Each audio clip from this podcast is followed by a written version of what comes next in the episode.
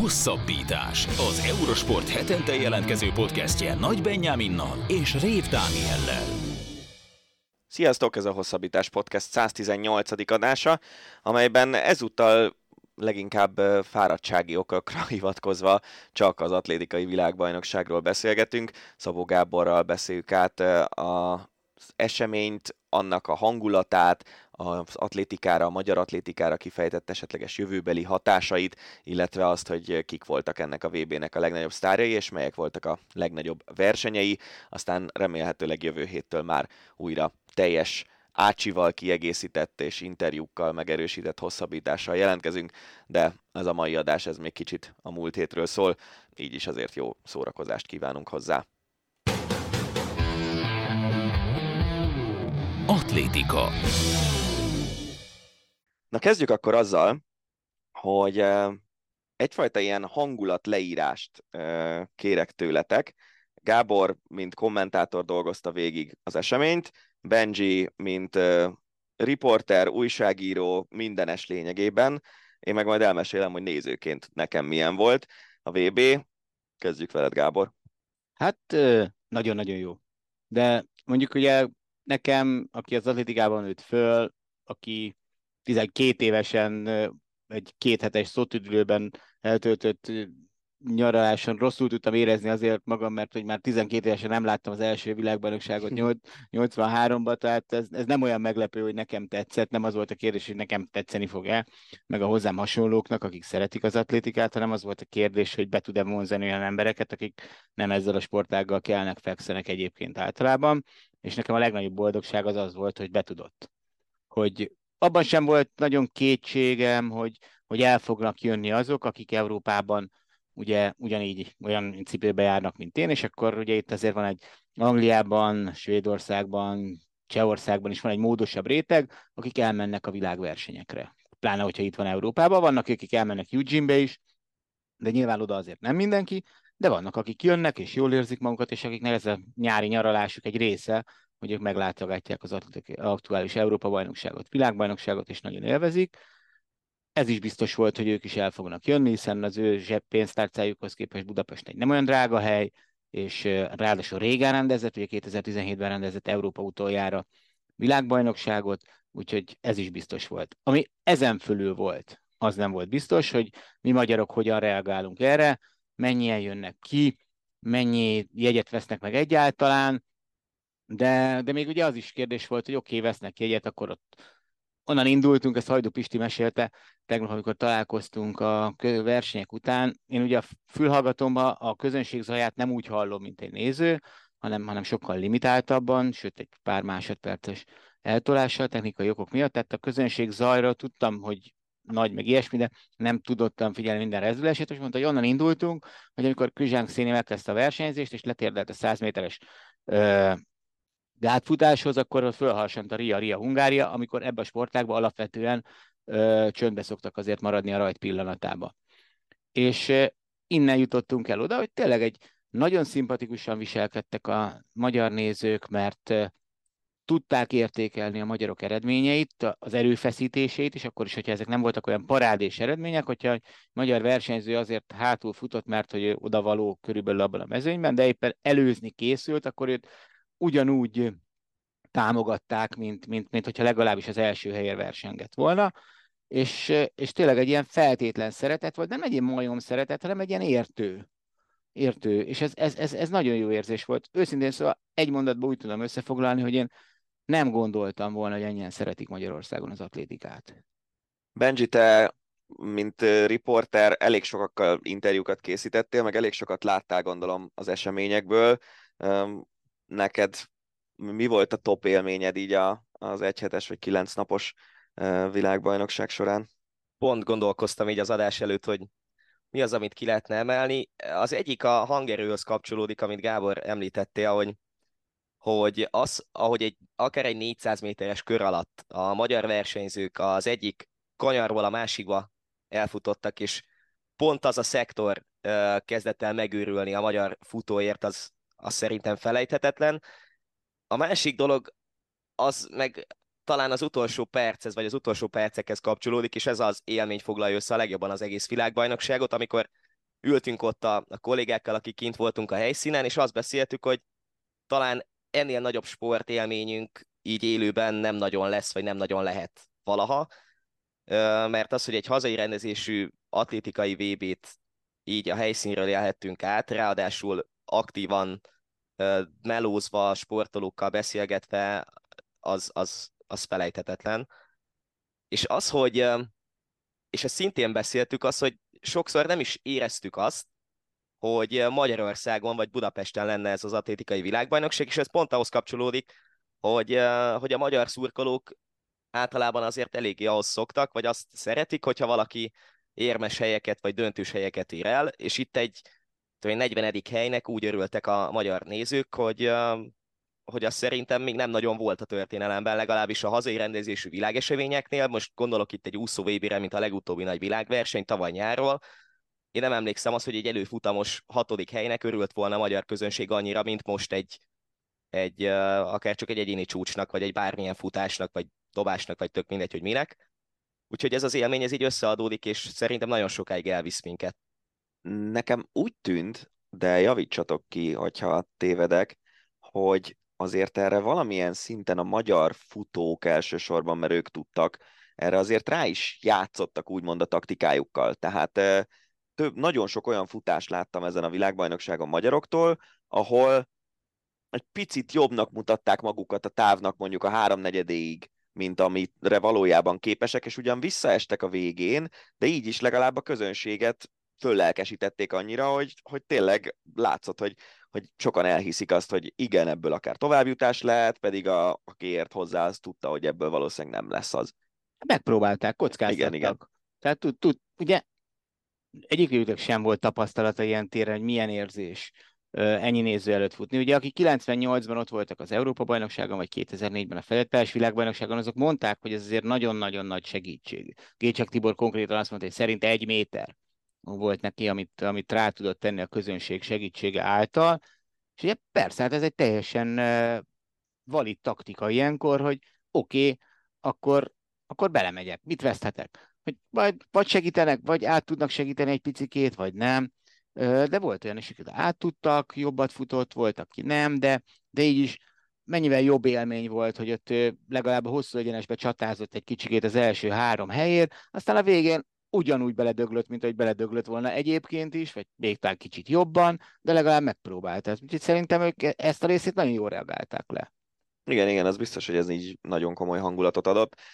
Visszacsatolva arra, amit mondtál, szerintem pont az is adja egy ilyen eseménynek a szépségét, hogy nagyon sok helyről jönnek a külföldiek, és, és éppen ezért szinte magukkal viszik a magyar szurkolókat is. Tehát nekem volt olyan élményem, egyik délelőtt a női magasugrás selejtezőjét néztük, és mögöttünk ült az egyik francia ugrónak a családja, nyilván mi is tapsoltunk, amikor az a lány ugrott. És ugyanígy, ahogy így körbe vagy véve különböző konkrét embereknek szurkoló szurkolókkal, nyilván elvisznek, és éppen ezért sokkal többen tapsoltak olyanoknak, akikről életükben szerintem nem is hallottak, mint hogyha mondjuk 35 ezer magyar szurkoló lett volna, és csak a magyaroknál lett volna ilyen jó hangulat. Igen, ha már igen, igen. Élményt mondtál, Dani, bocsi, pont ez kapcsolódik, a Djokovic családjához ültünk pont a férfi súlylökés döntőjének elején, amikor a bemutatás volt. Teljesen véletlen lementünk az egyik kollégával, Boldizsárral a, a lelátóra, hogy megnézzük talán a női 200 volt, nem, nem tudom már, hogy mi volt ott a hétpróbázóknál, és pont Djokovic családjához ültünk, akik a magyar családot alkotják, és uh, Djokovicos pólókban, hatalmas molinókkal érkeztek, és nagyon-nagyon komoly volt, és megkérdeztük, hogy, hogy ők ismerik, tehát tartják a kapcsolatot Joe-val, és mondták, hogy persze teljesen, Ugye annyi, hogy nem tud magyarul Joe Kovács, de hogy elképzelhetetlenek tartották volna azt, hogy ne legyenek ott az első sorban, azonnal megvették a jegyeket még amikor elkezdték árusítani, és mondták, hogy remélik, hogy Joey, még ha nem is szerepel olyan nagyon jól, aztán végül bronzérmes lett, egy olyan élményt kap, ami élete legnagyobbja lehet. Úgyhogy ez, ez nagyon, nagyon jó volt. Ha már ilyen élete legnagyobb élménye, azért azt gondolom, hogy a magyar atléták nagy részének ez egyértelműen élete legnagyobb élménye, már ami a sportpályafutást illeti. Egy viszonylag fiatal magyar csapat szerepelt a világbajnokságon, azt gondolom, hogy az, amiről beszélgettünk, nem tudom, hetekkel ezelőtt, hogy mik lehetnek a jó eredmények, azért nagyjából mindenki kihozta magával a maximumot, vagy, vagy a, annak a közelében járt. Volt egy harmadik helye a magyar csapatnak Halász Bence révén, volt egy negyedik helye Krizsánk Szénien révén, voltak pekes futamok, mint mondjuk Palkovicsé 3000 akadályon, aki egy bukás miatt nem rendelkezett igazán eséllyel a végén arra, hogy tovább jusson. Te összességében hogy értékeled a magyarok szerepét, illetve majd beszéljünk egy kicsit arról is, hogy az, amit itt a világbajnokságon látunk, abból hogy tud a magyar atlétika építkezni a következő évtizedekre? Az szerintem nagyon jól szerepeltek a magyarok, és ez a meghatározás, ez a nagyon jó, ez, ez szerintem ez, ez tökéletes rá. Tehát nem mondom azt, hogy extra, bár összességében, hogyha azt veszed, hogy 63 emberből mondjuk 50 nagyon jól szerepelt, az összességében tulajdonképpen extra, csak az az érdekes, hogy viszont nem tudsz egyetlen egy embert mondani, aki önmagában extra aki, aki nagyban fölül teljesítette, de az, hogy ennyire sokan szerepeltek nagyon jól, a szenzációs tényleg összességében. És mutatja azt, hogy, hogy igen, hát ugye egy hazai világversenynél mindig ott van a hatalmas támogatás, ilyenkor azért ömlik a pénz ezekbe a sportágokba, és ugye ez azért valahol tud egyenes arányban is állni, hogy most mennyi pénzt kap egy edzőtáborokra, felkészülésre, ilyesmi, annál jobb leszel. Tehát ez nem egy rocket science ilyen szempontból, hogyha sok versenyző beteszel vele sok pénzt, abból sok jó eredmény lesz. Igazából, és ez, ez meg is mutatkozott itt.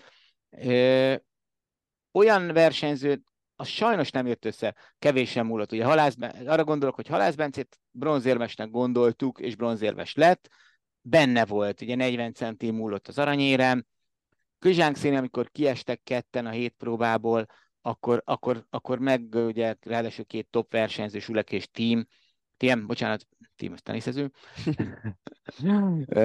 TM, Nafi TM kiesett, akkor, akkor ugye fölvillant az, hogy esetleg bronzérmes lehet, ő negyedik lett, ez egy nagyon szép teljesítmény, gyönyörű második napot ö, ment, és akkor így szépen nem esik a tizedik hely, tehát mind-mind nagyon-nagyon jó teljesítmény, nagyon jó futások, tényleg olyan futások, amik bevonzották a, a, a közönséget. És az, hogy ez mit ér, az viszont nem itt fog kiderülni, és ezt tudtuk előtte is, mert ez, ez, ez persze reméltük, hogy, hogy, hogy ezeket az eredményeket hozzák a magyarok, és mindenki országos csúcsok fognak dőlni, hogy egyéni csúcsok környékén teljesítenek, és a többi, de az, hogy ez mit ér, ez Párizsba derül ki, meg majd utána, meg vagy a Pá- és Párizsba derül ki, és nem a római Európa-bajnokságon jövőre, mert az Európa-bajnokságon ott azért jóval könnyebb jó eredményt elérni, és nem gondolom, hogy szerencsés lenne jövőre elmenni a könnyebb ellenállás felé, és megint az Európa-bajnokságot preferálni az olimpiával szemben, mint ahogy ezt tettük tavaly Eugene VB-vel,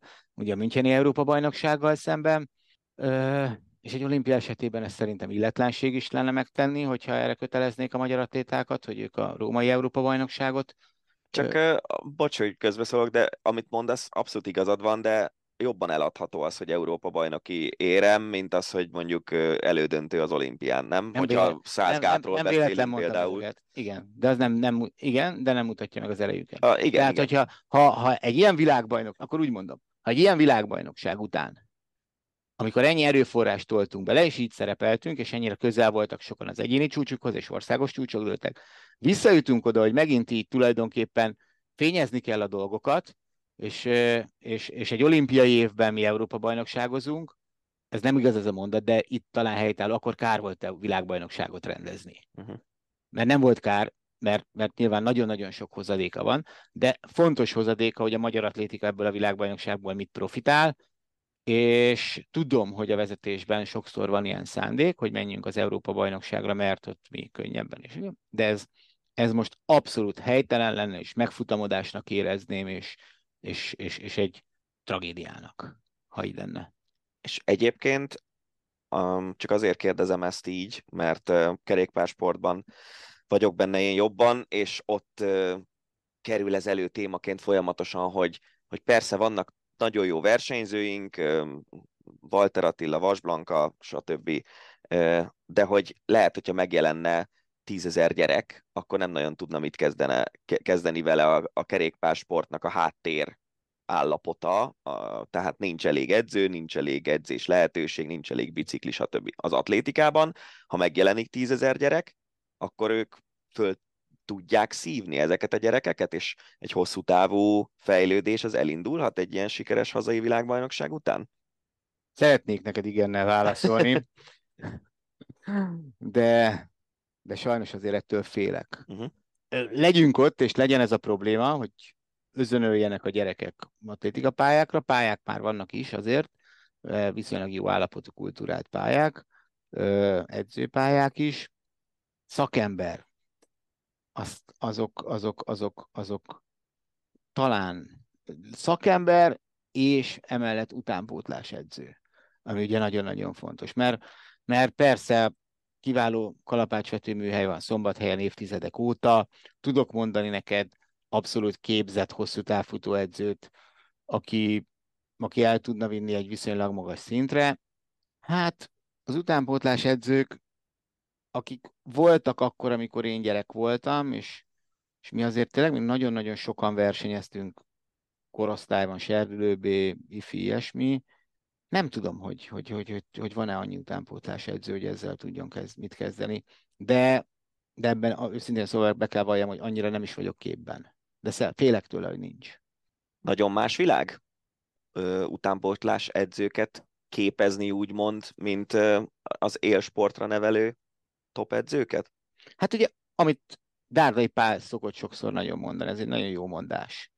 És ez szerintem minden sportágban szinte ö, megvan problémaként Magyarországon, hogy ugye azért megy valaki utánpótlás edzőnek, mert ott gondolja kezdeni. Uh-huh. És ez a, ez a létra, hogy oké, okay, én ezeket a gyerekeket elviszem 12, 14, 16 éves korig, és aztán ott ami Herceg Gyurival történt, a gerelyhajító, az egyik legnagyobb tehetsége a magyar atlétikának, amikor az édesapja az edző, aki szintén gerelyhajító volt, és régen, és amikor látta, hogy oké, okay, itt vagyunk, és itt a fiam, és nagyon eredményes, és akkor oda ment német Miklóshoz, Montreal olimpiai bajnokához, és bevonta ő maga a munkába, mert ő úgy érezte, hogy erre kevés.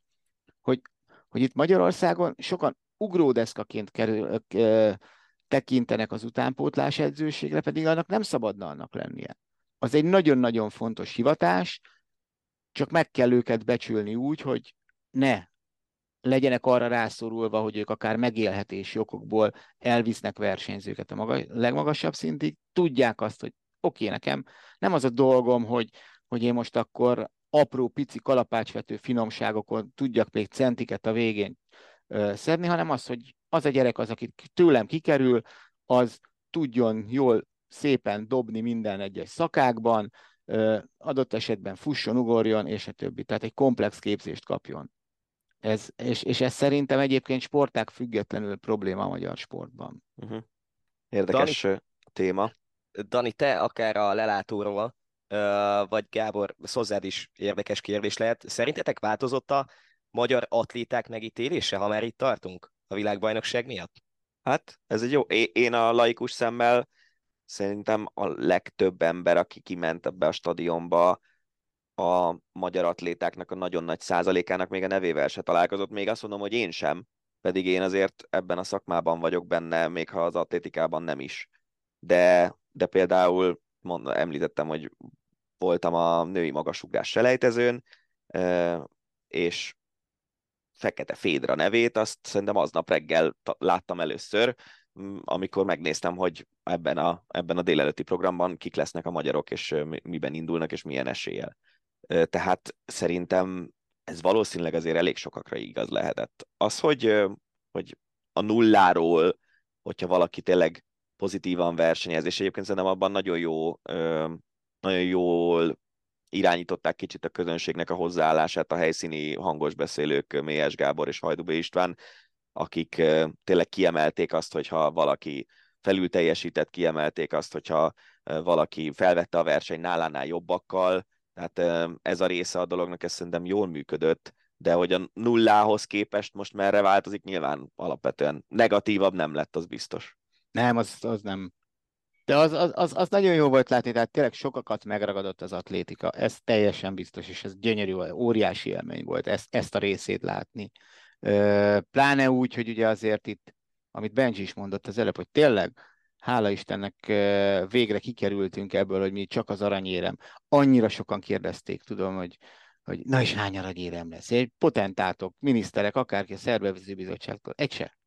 Tehát ez a felelősség teljes válasz, az egy se az volt, és ezt ugye nehéz volt Magyarországon kimondani, hiszen mi általában azért rendezünk világversenyt, hogy jaj, hát Milák Kristóf még egy világbajnoki címet behúzzon, vagy, vagy az öttusában éppen valaki nyerjen, vagy ilyesmi. Ö, nem.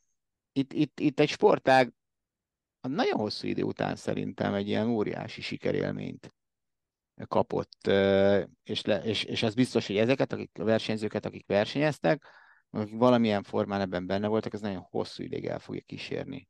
És egyébként szerintem a, az a része is nagyon rendben volt, hogy, hogy próbálták az egész sportágat egy kicsit közelebb hozni az átlag emberekhez olyan dolgokkal, mint például, hogy gyerekek ugrálhattak ilyen trambulinon kikötve, és akkor kiírta a magasságot, ahova fölugrottak, és összehasonlították, hogy hú, én ezzel a trambulinnal ugrottam, itt én 260 centire, és ott volt mellette Javier Sotomayornak a 245-ös világcsúcsa magasugrásban, vagy, vagy lehetett sprintelni, lehetett egy csomó mindent tényleg kipróbálni, kislabda dobni, azt hiszem, bár azt én saját szememmel nem láttam, csak mesélték. Tehát itt tényleg a, a körítés is ilyen szempontból rendben volt, hogy, hogy megpróbálták a sportágat megismertetni, és nagyon, kíváncsi leszek arra tényleg, hogy hosszú távon ez, ez milyen hatással lesz a, a magyar atlétikára. Hogyha ránézünk a VB éremtáblázatára, akkor azt látjuk, hogy az Egyesült Államok, hát mondhatjuk nyugodtan, hogy tarolt, hiszen mind az aranyérmek számában, mind pedig az érmek számában körülbelül háromszor annyi aranyjal, illetve éremmel rendelkeznek, mint a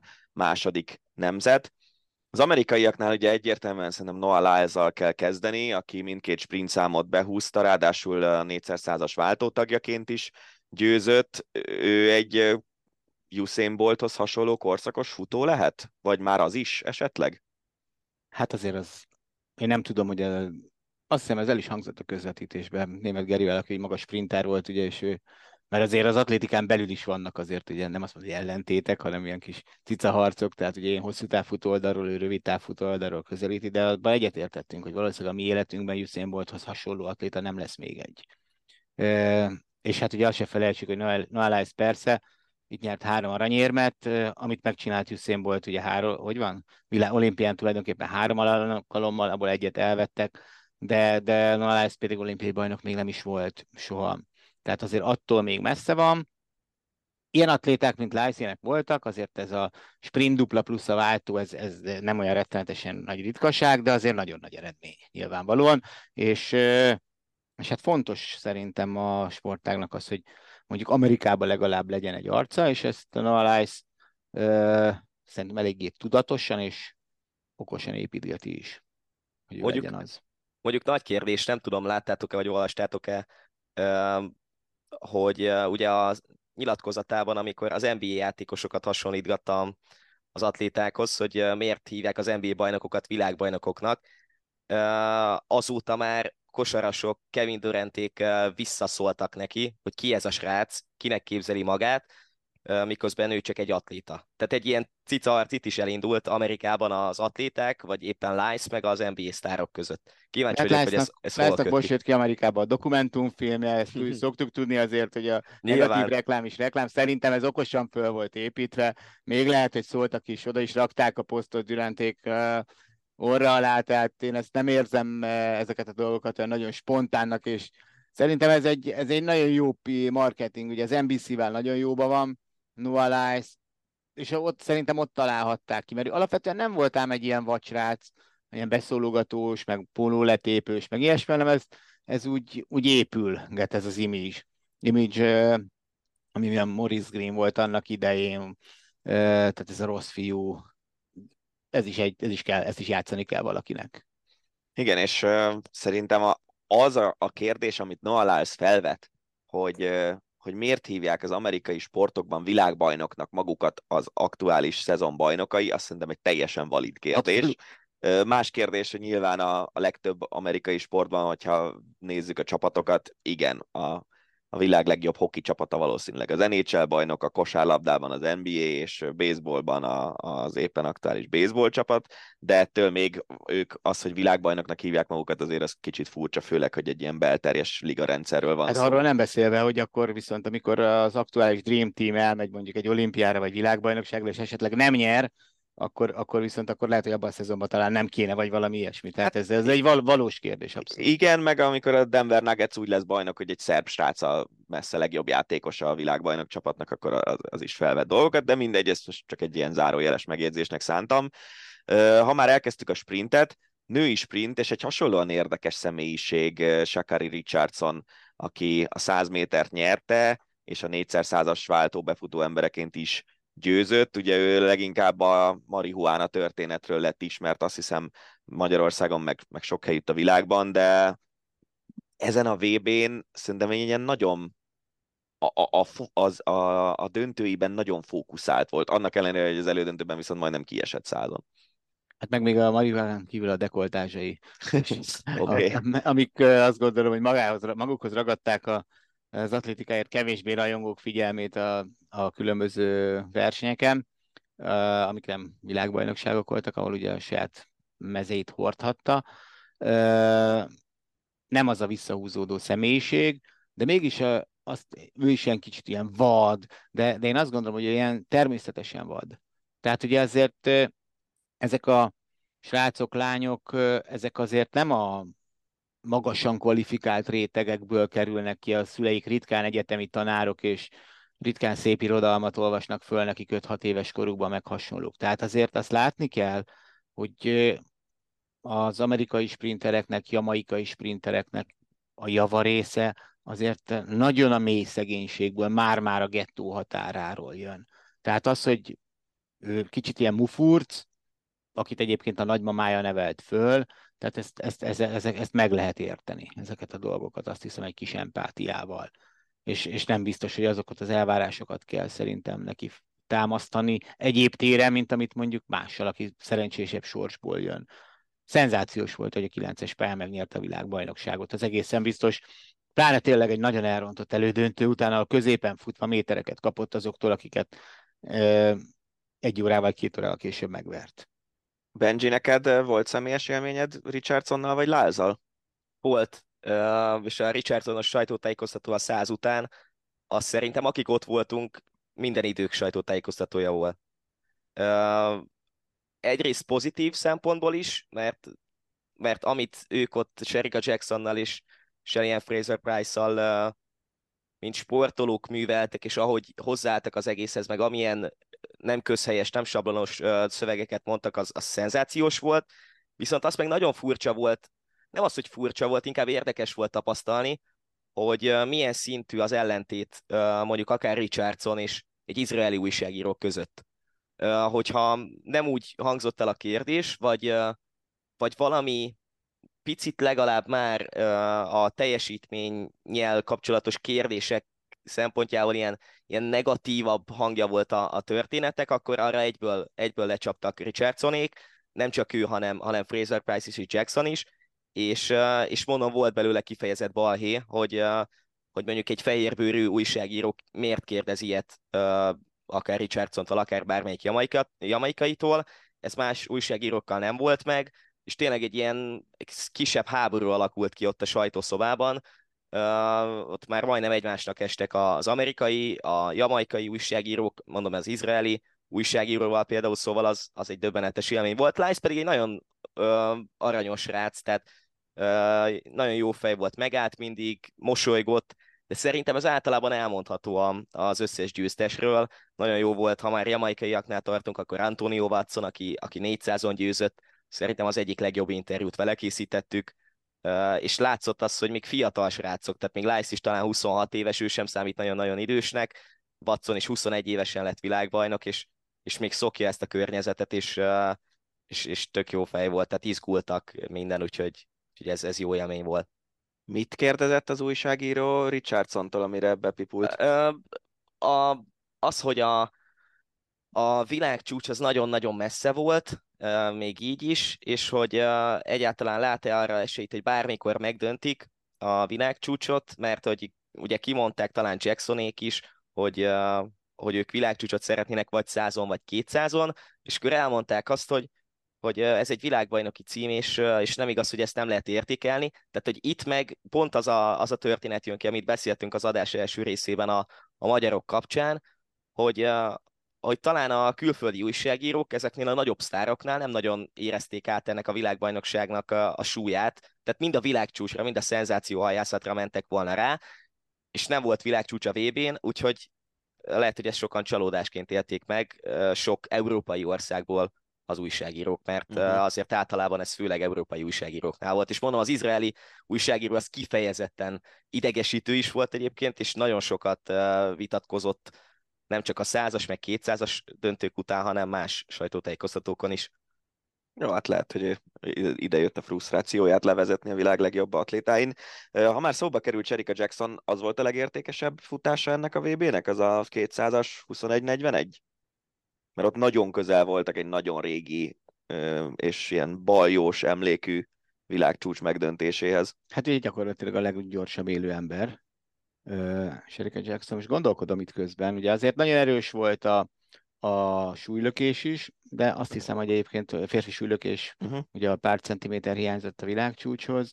Mixváltó világcsúcsát az egy fiatal versenyszám, az nem, nem igazán szállaznám, de azért az, hogy mondjuk két férfi, meg két nő tud futni 3-0-8-at, úgyhogy mondjuk négy férfi tud futni mondjuk 10 másodperccel jobbat, az, az azért egy érdekes eredmény.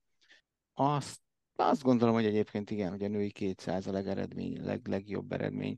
Régen látott eredményeket hozott a világverseny a férfi távol, az is nagyon nagy dolog volt, hogy mondjuk öten ugrottak 6 méterre lúdugrásban, de, de ha egy eredményt kell kiemelni, akkor szerintem a Spirier táblázat szerint, ha, de a gondolat közben meg tudom nézni, uh, szerintem az a, bár azért nem hiszem, hogy végére érném az összes eredménynek ennyi alatt, de, de szerintem így, így azt gondolom, hogy igen.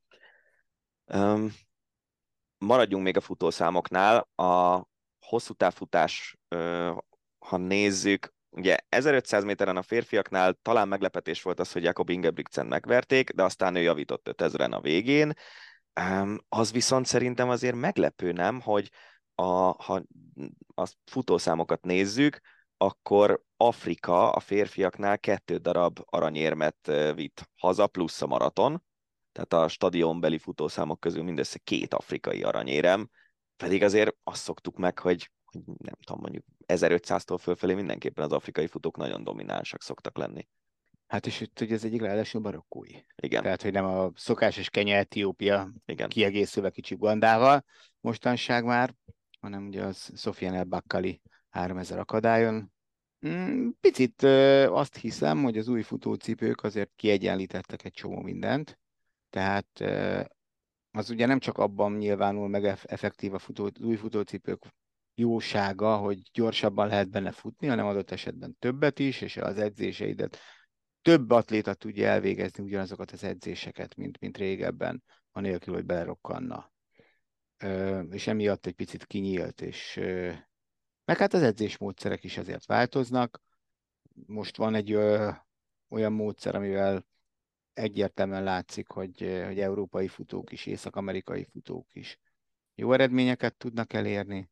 Én nagyon mélyen most ebben nem mennék bele, hogy ez konkrétan micsoda, de férfiaknál ez így érződött. A lányoknál viszont ugye ott volt Fét Kipjegom, aki, aki viszont ilyen tényleg történelmi magasságokban most már 1500-5000-es dupla először nőként, férfiaknál is ez nagyon keveseknek sikerült, eddig csak, jó mondjuk a nőknél ezt hozzá kell tenni, hogy ők ugye 5000-et azért nem olyan nagyon régen futnak, előtte 3000-et futottak, és az 1500-3000 dupla az viszont egy sokkal gyakoribb valami volt, de, de Kipjegon ott azért, ott azért nagyon erős volt, és ott viszont ugye, hogyha végignézzük, akkor, akkor viszont 800 métertől fölfele ugye valamennyi versenyszámot Kenyában vagy Etiópiában született atléta nyert meg.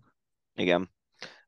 És ez igaz lett volna akkor is, hogyha Sifan Hassan célba ér 10.000 méteren, akár elsőként, akár másodikként. Ez egy elképesztő fél órája, órája volt a, az atlétikai világbajnokságnak, hogy Sifan Hassan és Femkebol gyakorlatilag szerintem nem tudom, három méterre, öt méterre egymástól, persze virtuálisan, de ugyanazon a pontján a, a pályának estek el befutó körben egy verseny végén, Femkeból a 4x400-as mixváltó befutó embereként, Sifan Hassan meg a női 10.000 méter végén, és aztán Hassannak összejött ezután két érem, ami lehet, hogy Kipjegon érában azért egy elég jó szereplés, Ból viszont nyert egy egyéni aranyat, meg aztán nyert a holland 4x400-as váltó utolsó embereként is egy elképesztően nagy hajrával, és kvázi milyen keretbe foglalta ezt a világbajnokságot, hogy az első napon orra esett, a másodikon meg ott hagyta le a, az élen álló versenytársat.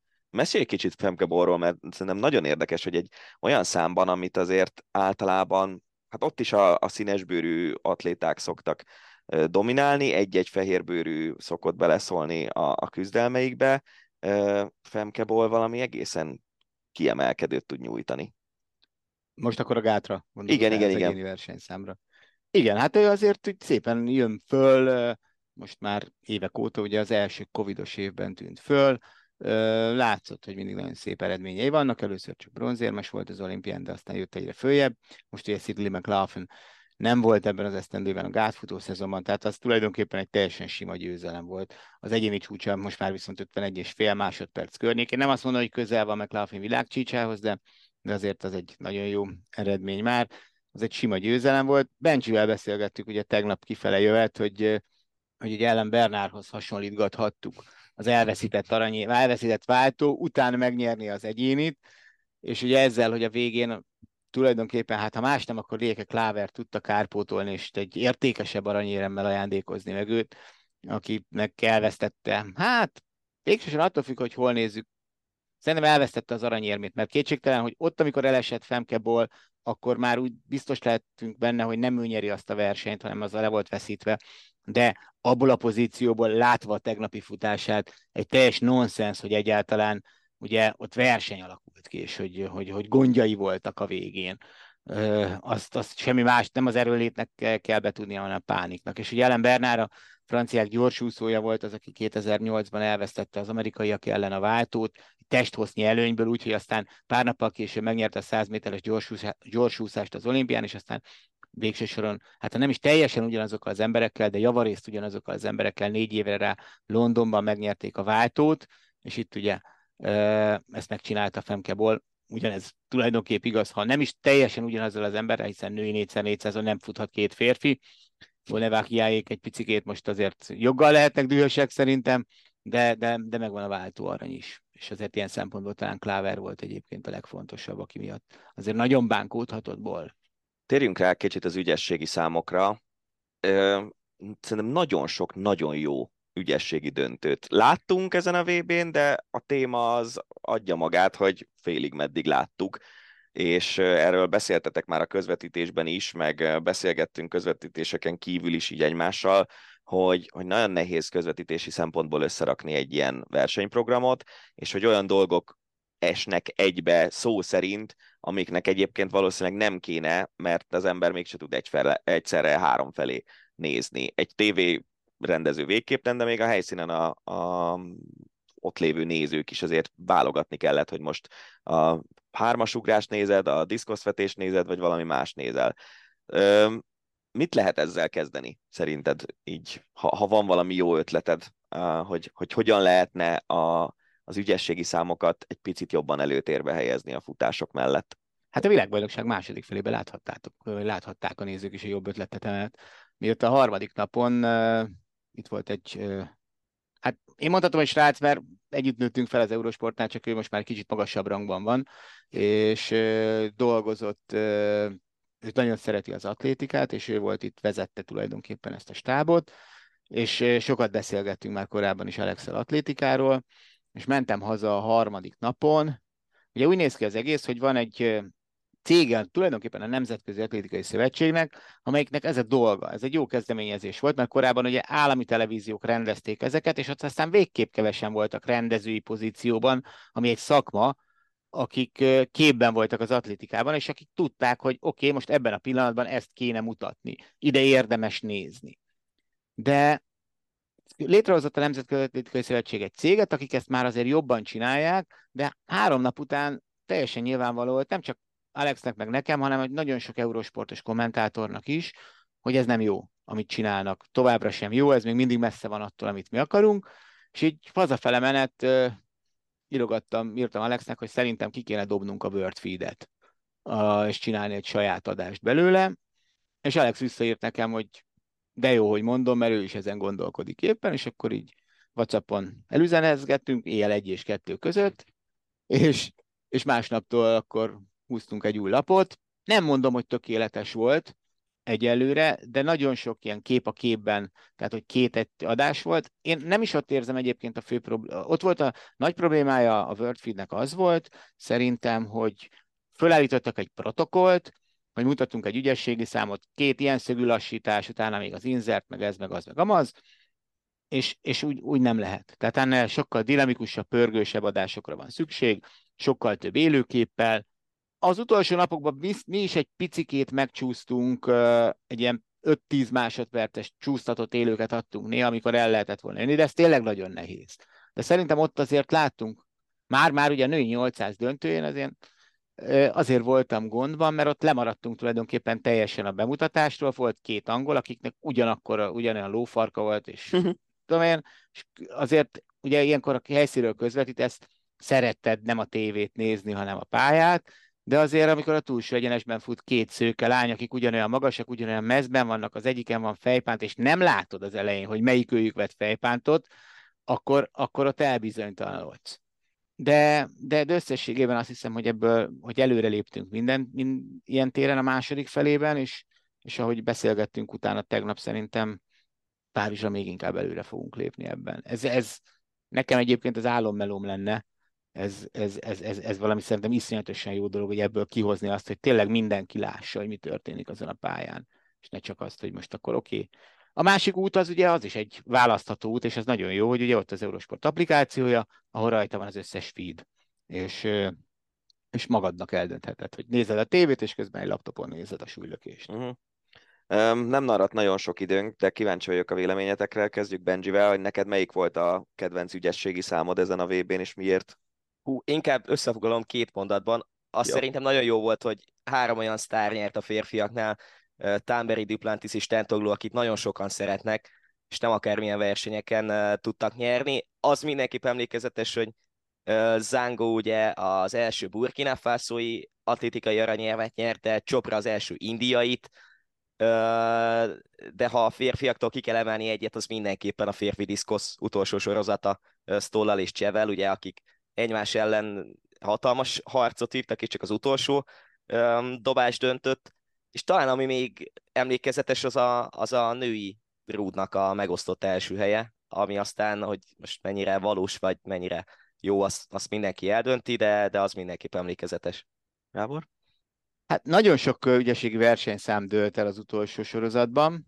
A női hármas férfi távol, amit Benji már emlegetett, ugye a diszkoszvetés, női gerejhajítás, és még lehet, hogy ki is hagytam egy-kettőt én az helyezi szerintem a diszkoszvetést a többi fölé, hogy ott a válasz is megvolt. Ami viszont nagyon-nagyon ritkán fordul elő, mert az azért persze van olyan, hogy valaki hatodikra az utolsóra beletalál és átveszi a vezetést, de az, hogy akit letaszítottak az érről, és ráadásul ugye cseh az utolsó előtti dobó volt, tehát te utána jössz rögtön, és te válaszolni tudjál, és túldobjál, na az nagyon ritkán fordul elő az atlétikában.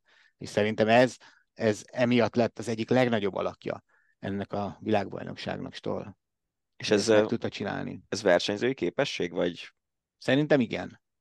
Meg hit, meg nyilván egy picikét szerencse is, de, de hát az, hogy ki jössz, és a, a, mindig, mindig az volt, hogy alapvetően, aki ugye pláne vezetett gyakorlatilag ugye végig, jó mondjuk ez olyan szempontból más helyzet volt, hogy Stoll vezetett. Ledobták, és utána ő vissza tudta dobni magát. Ugye általában viszont ő is sokáig vezetett. Ez, a, akiket ledobnak, azok sokáig vezetnek. Volt a női gerejhajtásban, kolumbiai, az első sorozattól kezdve. Egy-két dobásra volt a világbajnoki címtől. Ez annyira leforrás szerintem azt, hogy ilyenkor túldobnak, hogy, hogy az, az valaki ki tud jönni, és még egy nagyobbat, hát az Ráadásul, ráadásul nem is kevéssel, hanem hiszem másfél méter volt Igen. a végén Stoljavára.